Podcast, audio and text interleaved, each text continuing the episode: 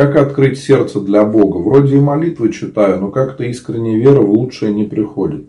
А, вам надо не только читать молитвы, это лишь одна составляющая духовной жизни. Надо еще э, делать добрые дела обязательно.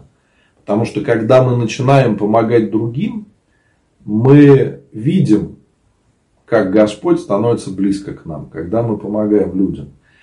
А потом обязательно читать Евангелие, читать Священное Писание, потому что в нем к нам обращается сам Христос. Вот, почитайте. И э, еще надо обязательно участвовать в таинствах, исповедоваться, причащаться. Без этих всех вещей вера наша, она не будет укрепляться.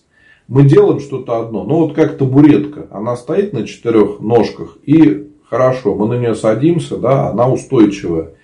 Если мы не будем что-то делать, ножек у нее будет меньше, она упадет. Вот так же и в духовной жизни. Если мы хотим, чтобы основание было твердое и вера наша укреплялась, то надо делать все, что положено, ничего не упуская.